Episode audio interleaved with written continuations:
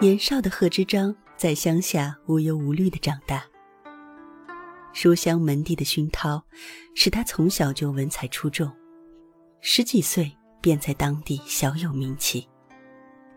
十二岁起，贺知章离开乡下，来到城里的伯父家求学。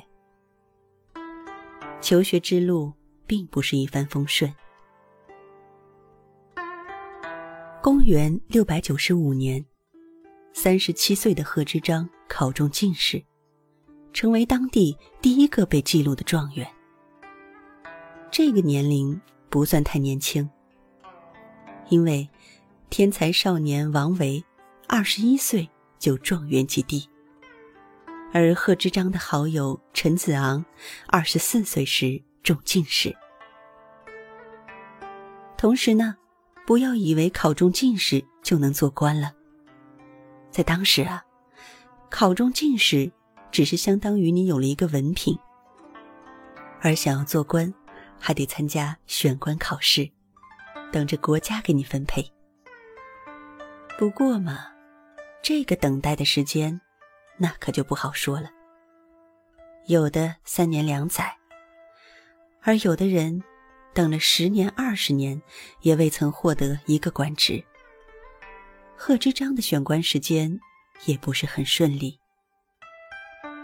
他三十七岁中第，此时啊，已经快进入不惑之年了。而一年又一年的选官等待，还是遥遥无期。眼看着两鬓斑白，选官还没有着落，他决定回乡下去。这时的他，内心肯定有过沮丧。有过伤感，有一些惆怅。在经过了十七年的等待之后，贺知章终于迎来了官宦生涯。公元七百一十二年，已经五十三岁的贺知章被授予国子司门博士，后来又被封为太常博士。这个工作的职责。就是管教七品以上的侯伯子男的子弟，以及一些有才干的庶人子弟。那么，这个职位是贺知章自己考到的吗？其实不然，是由于一个人的相助。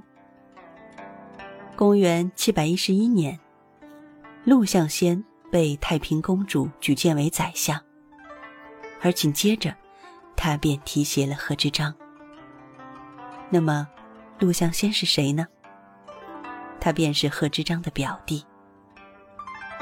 当然，不管这个官职是否是由他人举荐而来的，管教贵族公子哥啊，需要的是智慧和耐心，以及宽容大度，需要豁达的胸襟。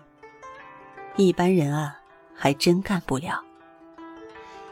如果李白啊，估计他干不了三个月。